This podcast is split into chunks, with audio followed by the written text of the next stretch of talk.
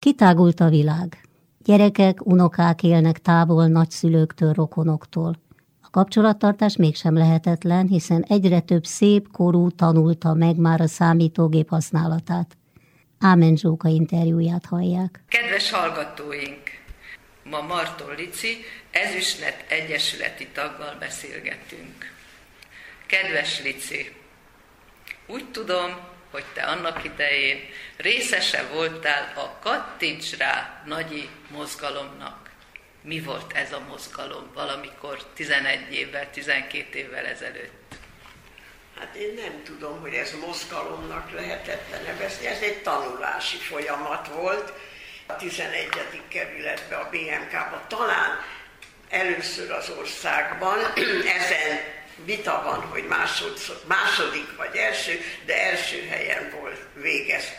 Tartották a UPC egy tanfolyamot. Öt vagy tíz alkalommal, nagyon-nagyon jó oktatókkal, talán ezer forintot kellett érte fizetnünk, heti két vagy három alkalommal jöttünk, és szóval végül is a akkori időseknek a számítógéppel való megismertetése volt a cél. Hát úgy jöttünk, mint aki fogalma nem volt semmiről, és hát megtanultuk azért a rejtelmeket. Nekem már otthon volt gépem, mert a családnak a levetett gépeit mindig megkaptam, és már akkor ez ösztönzött, hogy akkor használni is tudjam, és ne az legyen, hogy a unokám kapkod erre, arra, és fogalmam nincs róla, hogy mit csinál.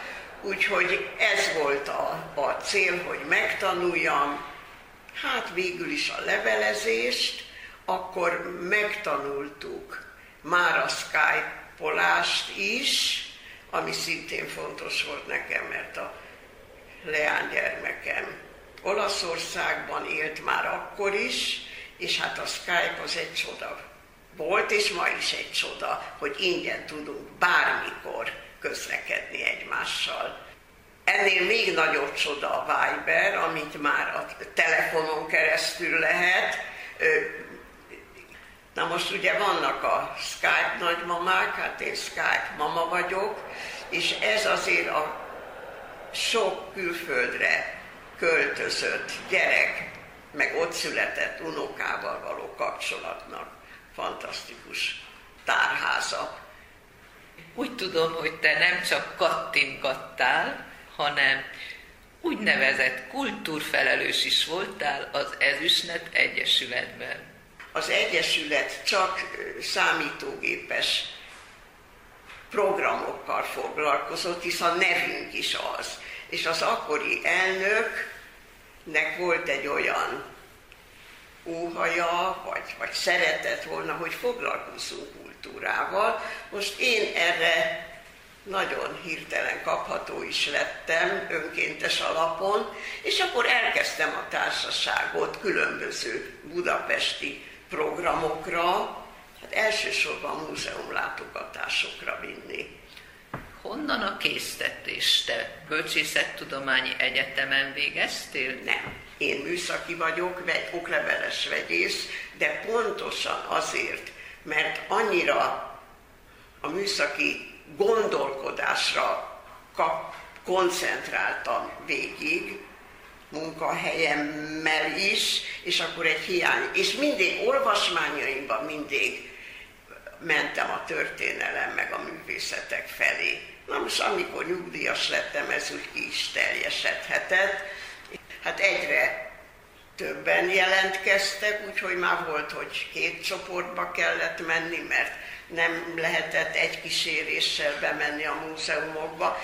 Aztán kicsit ki is terjesztettük a köreinket, ugye Budapesttől egy kicsit Budapest környéke, és volt egy kezdeményezésünk, mert mi a kastélyprogramokat egyesületen belül, szóval volt egy külön kastélyprogramunk, ahova vagy el tudtunk jutni vonattal, autóbusszal, vagy volt, hogy béreltünk olyan autóbusz, kisebb lét, férőhelyeseket, amit meg tudtunk fizetni. A Szépművészeti Múzeumnak akkor a fénykora volt. Hát olyan kiállítások voltak Rembrandtól kezdve végig, mindegyiken ott voltunk. Úgyhogy ez egy sorozat dokumentálva van, mert hogy én közben a, az Egyesületnek a nem fotósa, de amikor mentünk, hát ugye létszámot kellett dokumentálni, úgyhogy én a létszámfotót mindig megcsináltam. Nagyon sok ilyen van az én, eltéve az én tárházamba. Sokan mentünk már a, mit tudom én, olyan helyekre, amit azóta becsuktak, mert így például a Saxliner palota, ahol a Posta Múzeum volt, Isten tudja, miért én ezeket úgy ki találtam, hogy hova menjünk, bezárása előtt mi azt végignéztünk. Vagy az Andrási úton az Arany Múzeumot, amit szintén bezártak azóta, hogy a Nagytétéli Kastély Múzeumban, hát nem is egyszer voltunk. Szóval ilyen közeli helyekre, ahova lehetett vezetéssel, ahol nem, akkor csak bámészkodtunk, vagy felkészültem arra, hogy ott mit fogunk látni. Renget.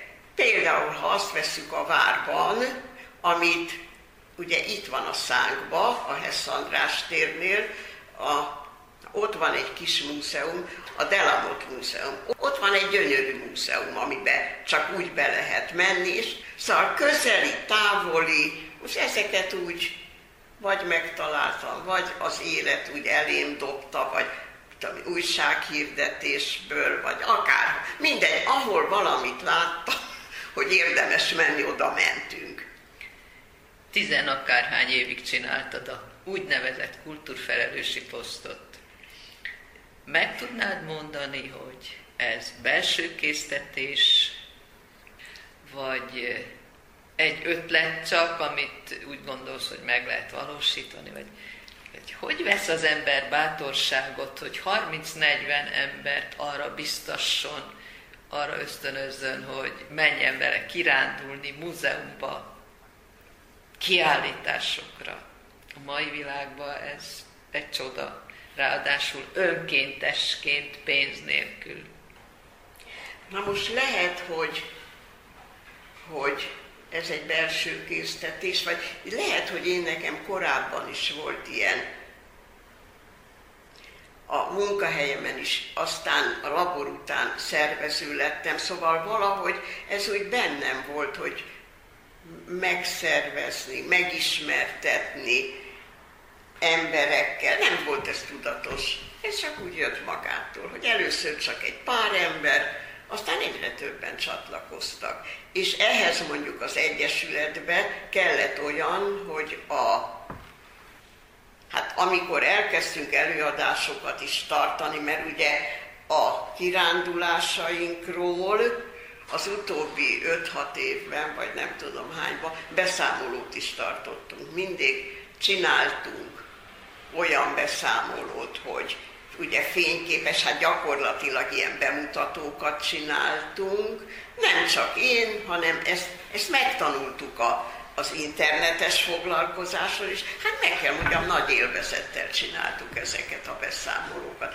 Kezdetben egyet-egyet, aztán nagyon rárajtoltunk, hogy a BMK-ba is és a 60 pluszba, akkor még Bölcső utca volt, havonta kétszer, aztán kipurcantam, nem bírtam ennyit, és akkor visszakoztunk, hogy legyen havonta egy, mert szóval az nagyon sok volt. Mert ha nem is én tartottam mindet, de le kellett ellenőrizni, foglalkozni kellett vele, besegíteni, úgyhogy akkor az úgy kicsit kezdett sok lenni. És ez után volt valamikor, amikor már igen, 85 éves lettem, és akkor azt mondtam, hogy most nyugdíjba megyek az Egyesületi Kultúrosságból, mert még három évre már nem vállalok ilyen feladatot, de, de azért most is nagyon jó utódom lett a második menetben, és én most is. Szóval együttműködünk, ötletem még mindig van. Kedves hallgatói, egy örök ifjú, közösségi ember gondolatait hallották. Marton Licivel Ámen Zsóka beszélgetett.